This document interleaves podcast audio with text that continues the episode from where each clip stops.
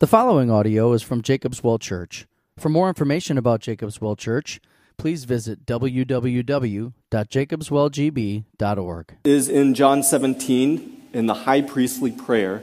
And then the other time that we see kind of this inside view, kind of an instruction manual into Jesus' Jesus's prayer life is in Matthew 6, the Lord's Prayer, when he instructs his disciples on how to pray. And that is the passage that we are going to be looking at for the next few weeks. We're going to be focusing in on Matthew 6, particularly the Lord's Prayer. Now, that passage ends up in a larger discourse that's within Matthew called the Sermon on the Mount. Now, the Sermon on the Mount begins in chapter 5 and it actually continues all the way through chapter 7. How are we doing back there? Sounds a little echoey. Um, so, as it continues through chapter 7, Jesus discusses a lot of things with the disciples. In chapter 5, when the Sermon on the Mount begins, Jesus, it says, ascends to the mountain, he sits down, and he instructs his disciples. It begins with the Beatitudes, and after Jesus finishes the Beatitudes, he continues on. He, there's a, an area where he discusses the law and the disciples' interpretation of the law, how they understand the law. He says things such as, You have heard it said, but I say to you where Jesus takes a part of the law and he tells them that actually your understanding of it is not enough. You see, the disciples traditionally would interpret the law according to the letter of the law, but Jesus was challenging them to understand the law according to God's intent behind the law, which is actually much more difficult and much more strict. Well, after that section on you have heard it said, but I say to you, Jesus then goes on in chapter 6 to begin a discourse on right religion what proper religiosity should look like, what a follower of Christ should do. And so he talks about things such as giving to the needy and prayer, fasting, or talking about where it is that our security should actually come from. And it is within that section that we find our passage on the Lord's Prayer. And so we are going to be focusing in chapter 6 on verses 5 through 13. So why don't you go ahead and turn with me to Matthew 6, verse 5 through 13. That's in page 811 of the Red Bible and 1158 in the Children's Bible. Follow along.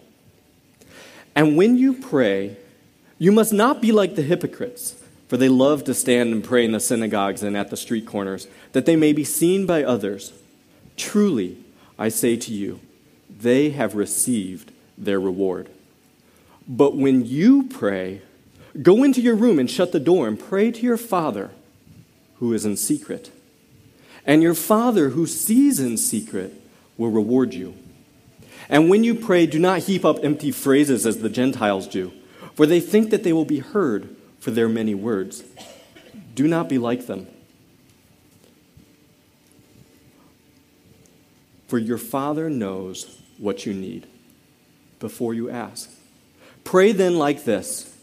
Our Father in heaven, hallowed be your name. Your kingdom come, your will be done, on earth as it is in heaven. Give us this day our daily bread, and forgive us our debts, as we also have forgiven our debtors. And lead us not in temptation, but deliver us from evil. Let's pray.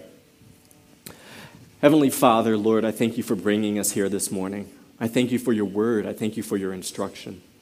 And I ask that today, as we look at this passage, as we study your word, that you would open up our hearts, that you would open up our minds, and that we would learn from your word about what you have to say about prayer. We pray these things in Jesus' name. Amen. You've probably heard it said, and maybe you've actually said it yourself the saying, I'm just not really a very religious person. I consider myself spiritual, but religion, not so much. Have you ever heard that before? I know I have.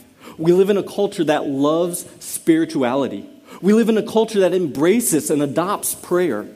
But religion, and especially Jesus, those things, mm, not so cool. When I was doing campus ministry at the University of Iowa, I would actually go and teach students how to share their faith with unbelievers.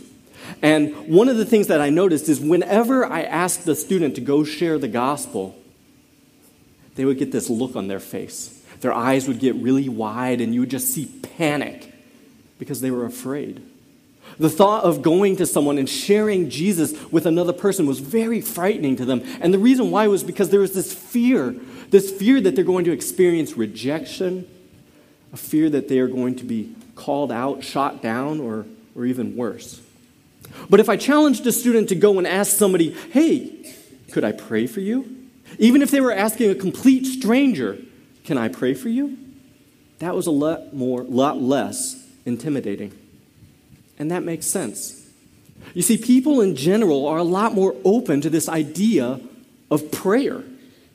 People are okay with that. If you go up to somebody and you say, Hey, I would like to tell you about Jesus, normally the response is going to be an automatic defensive posture.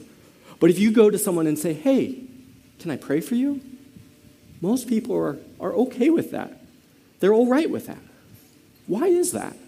Why is prayer okay, but Jesus is not? Well, I'm going to argue that prayer is acceptable because when we pray, and, and I'm including Christians in this, a lot of the time what we're seeking after is control. Our motives are selfish, and we have this belief that we're the ones who know best. We're seeking control, our motives are selfish, and we think that we know what's best. But Jesus, on the other hand, is offensive. And Jesus is offensive because he says that we actually have to give up control Jesus says that we have to die to ourselves and that we have to confess that actually He's the best. So when you pray, I want you to think through this. Who are you really praying to? How do you pray? And what is it that drives you to prayer? Who are you really praying to? How do you pray? And what drives you to prayer? Today I've got three P's on prayer. Our prayer should be pointed, or it should be private, it should be pointed, and it should be a part of His purposes. Private, pointed, and a part of His purposes. And let's begin in verse 5 and 6. It says, And when you pray, you must not be like the hypocrites, for they love to stand and pray in the synagogues and at the street corners, that they may be seen by others.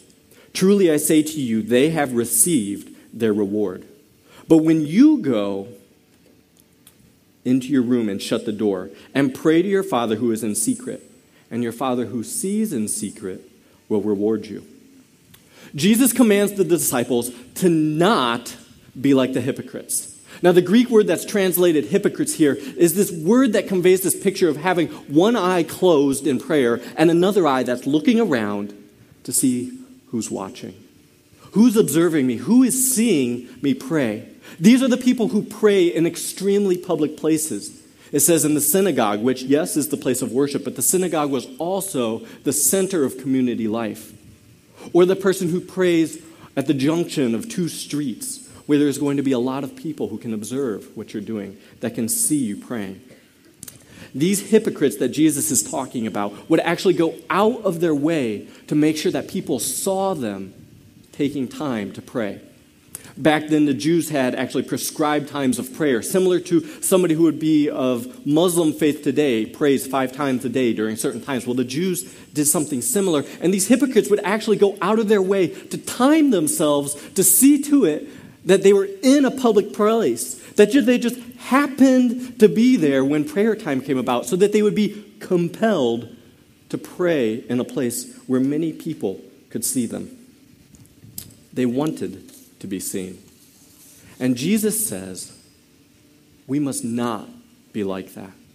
Now, before I continue, I want to clarify a few things. First of all, it says standing in the synagogues. I want you to know that there is nothing wrong with praying while you're standing up. In Mark 11 25, it makes it clear that standing is a perfectly acceptable posture for prayer. And secondly, I want you to know that there's nothing wrong with praying in the synagogues. It is right, it is proper to pray in the place of worship, okay? That is not what Jesus is saying. What he is saying, the real concern here is why are you praying? To whom are you praying? You see, these hypocrites have one eye closed, but they have one eye looking around. And Jesus is saying, when you pray, all of your attention, everything should be on God and God alone. We should have an audience of one. Now, as I said before, in our culture today, prayer is cool. You see, one of the reasons that we pray, although it's not a proper reason, one of the reasons that we pray is to fit in. How many of you have heard a politician in their speech with something along the lines of God bless us or some variation of that? Now, I'm not saying that this is necessarily true of every single politician. I don't know their hearts, but I do know myself and I know human nature. And so I am confident that there are a large number of public figures out there that have learned, that have been told that if you end a speech, if you make comments such as God bless us all, that that results in a positive response, that it results in a good public opinion, that it creates stronger ratings and more support. People will use prayer language to fit in. People will also go to places of prayer to fit in. How many people are out there that will go to a public location, such as a church, to spend time in prayer, and yet, if you find them in the privacy of their own home, they just can't seem to find a reason, a purpose to pray. People pray to fit in. And when we do that, when we pray to fit in, who are we actually praying to? Are we praying to God? No. We're praying to those other people. We're doing what it says in verse 5 so that they may be seen by others. Now, for people such as Pastor Dan, for Jason, for myself, for those of us out there who are, quote, professional religious people, you know, this is a very dangerous thing.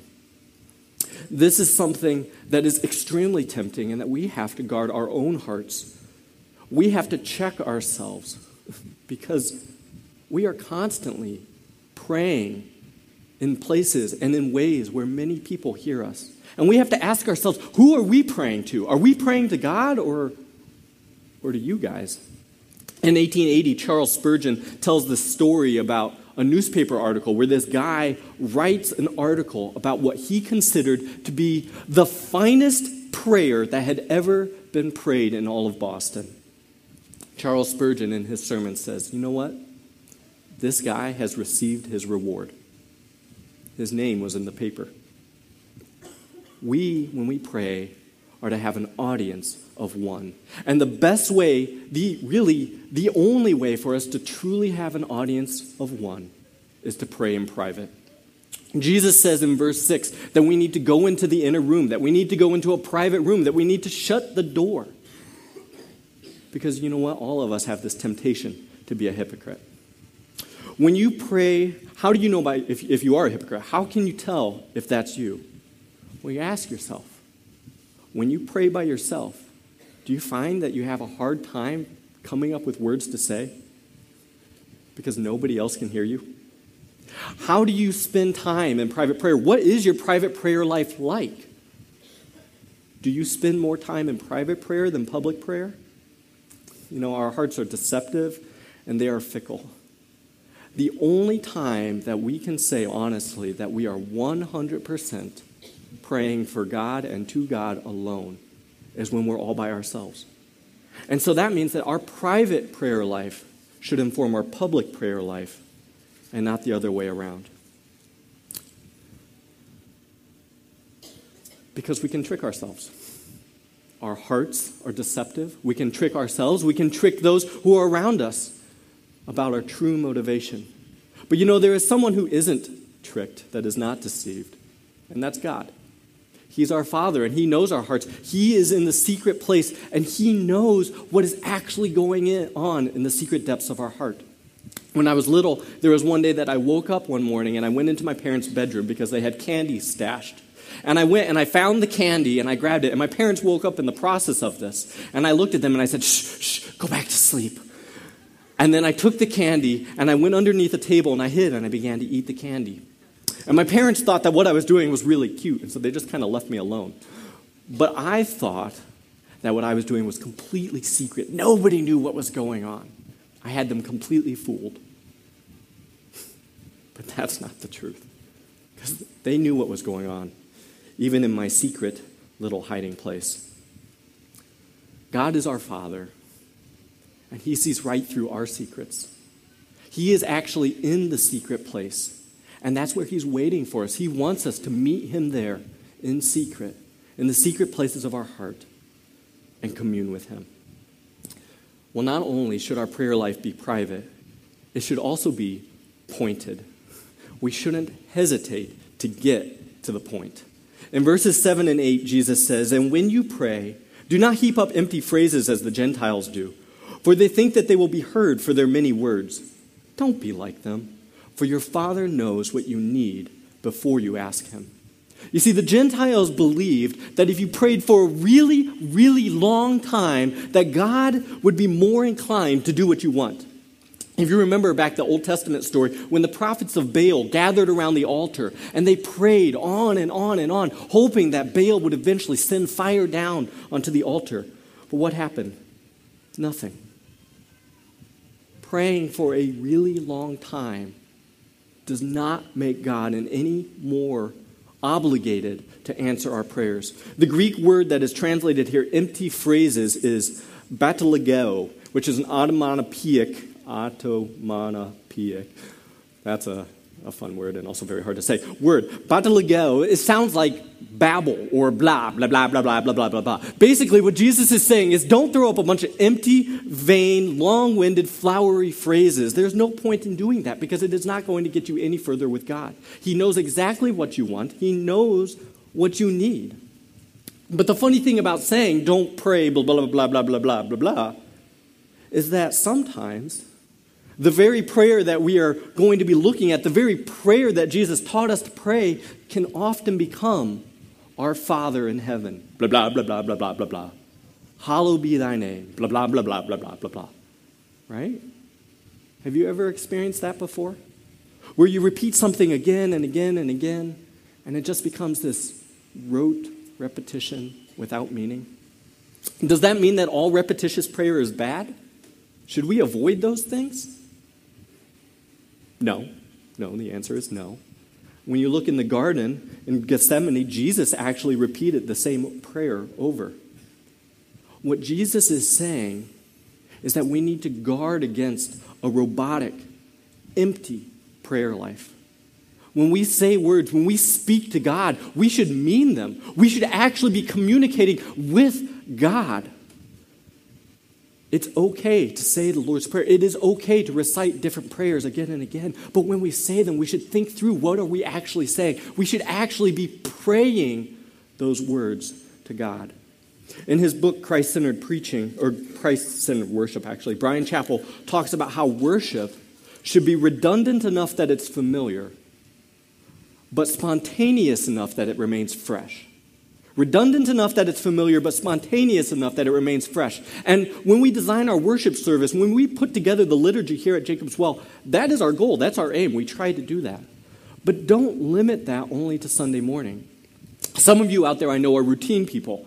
And in your private prayer life, routine is good. For you routine people, keep on having the routine. But at the same time, it's important to occasionally change up that routine. Maybe go on a walk privately in a park and spend some time in prayer. Or change the room that you have your quiet time in. Do things that are a little bit spontaneous on occasion to keep yourself from falling into that temptation of hearing and thinking and praying, blah, blah, blah, blah, blah, blah, blah. On the other hand, some of you out there are uh, more spontaneous people. Those that are spontaneous out there, you know what? Spontaneity is a really good thing. It's good to be spontaneous. But at the same time, sometimes spontaneity is just a code word for infrequency. You also need routine. So while spontaneity is good, you should also find some kind of routine, some kind of regularity, whether that's a particular time or a particular place that you go and you spend time in prayer and in the Word. We need to have both routine and spontaneity. Also, when we talk about what it means to be pointed in our prayer life, it means that we need to make a distinction, as Augustine says, between much speaking in prayer and much praying. There is a difference between a lot of speaking in prayer and a lot of praying. We are called to pray. We don't need to pray with a lot of words because we think, hey, some is good, more is better. No, we need to pray because God our Father knows what we need. In verse 8, it says that, for your Father knows what you need before you ask Him. But you know, this can be a little bit challenging because the second that we acknowledge, the second that we actually begin to believe that God knows what we need, He knows what we're going to ask before we pray it, that inevitably causes us to ask the question what is the point of prayer? Why should I pray if God already knows what I need and He also already knows what I'm going to pray before I pray it? Why pray? Why should I pray? And once again, we're back to that question What drives us to pray? Well, we already gave one reason, one possible answer for what drives us to pray. It's a, a bad reason, but it's a reason nonetheless. We pray to fit in, to be accepted, to be praised. But another reason that we pray is because we're desperate. We are desperate for someone who is outside of ourselves to come and help us. Sort of the, the snarky way to say that is that there's no such thing as an atheist in a foxhole. Everyone at some point or another is going to come to a point in their life where the hurt, the pain, the brokenness is going to cause them to cry out. It causes them to cry out from their heart to God. I was having a conversation with a guy at Starbucks who was a self proclaimed atheist. And he was telling me about a period in his life that was extraordinarily traumatic. And he said that during that time in his life, he found himself crying out to God. Now, after it was over, he really struggled. He wrestled with why did he do that? Why did he instinctively go to prayer when he doesn't even believe that God exists? Well, eventually, this guy said that he got tired of wrestling with this question, and so he just dismissed the entire experience altogether. He just let it go, he forgot about it. Why did he do that? The reason why is because God has hardwired us to do so. God has hardwired us to call out to Him. You see, God, in His infinite wisdom, has made prayer a part of His sovereign purposes. By relating to, by crying out to, by communicating with God, we are actually playing a role. We have a part in what He is doing on this earth. See, our God is a relational God. He desires to relate with us, He desires to be with us. And so, in some mysterious way that I really cannot explain, our desperate prayers and His sovereign purposes are intertwined. They are linked in a way that when we pray, we are actually participating in what God is doing. We are affecting what God is doing and what He has sovereignly ordained ahead of time. Why do we pray when He already knows what we need? We pray because our prayers are mixed in with His preordained provision. And secondly, if you're following along in your bulletin, the second reason why we pray is because we are commanded to. Our Father commands us to pray. And the reason that He does that is because He loves us. And He knows that when we join in with Him in His purposes, it is for our delight. I don't own a lawn yet. I don't know if I ever will own a lawn, but I know that if I do, I'm going to obsess over it. I know that I'm going to obsess over my lawn because my father obsessed over his lawn. And he actually would invite me to join him in that obsession. When I was little, um, I would help him mow the lawn. I would go out and I would push the lower rung on the, uh, the, the lawnmower, and then he would push from behind, and we would mow the lawn together. Now, it was actually my dad who was actually mowing the lawn, but I was still participating with him. And I delighted in that. I loved participating with my father in the work that he was doing. You see, God commands us to pray because when we do that, we are joining with him in his purposes. He loves us, and he wants us to delight in what he is doing and in joining him in that. You know, uh, Pastor Sinclair Ferguson makes a really good and a really interesting point about the difference between the Old Testament and the New Testament, and the difference between in the way that the people of God understood God.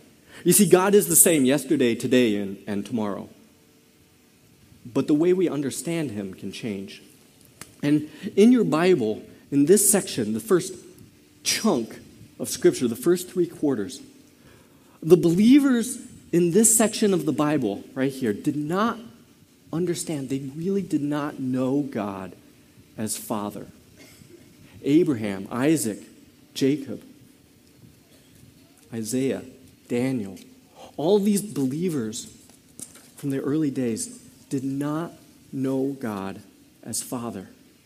And then Jesus comes along, and we step into this half of the Bible. And as Jesus steps into time, we see that throughout the New Testament, Jesus is referring to God as Father again and again and again. In fact, in all of the New Testament, there is only one time that Jesus does not refer to God as Father.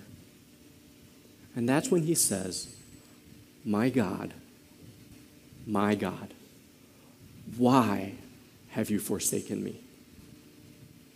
See, Jesus tells us in this passage that we are to understand God as our Father.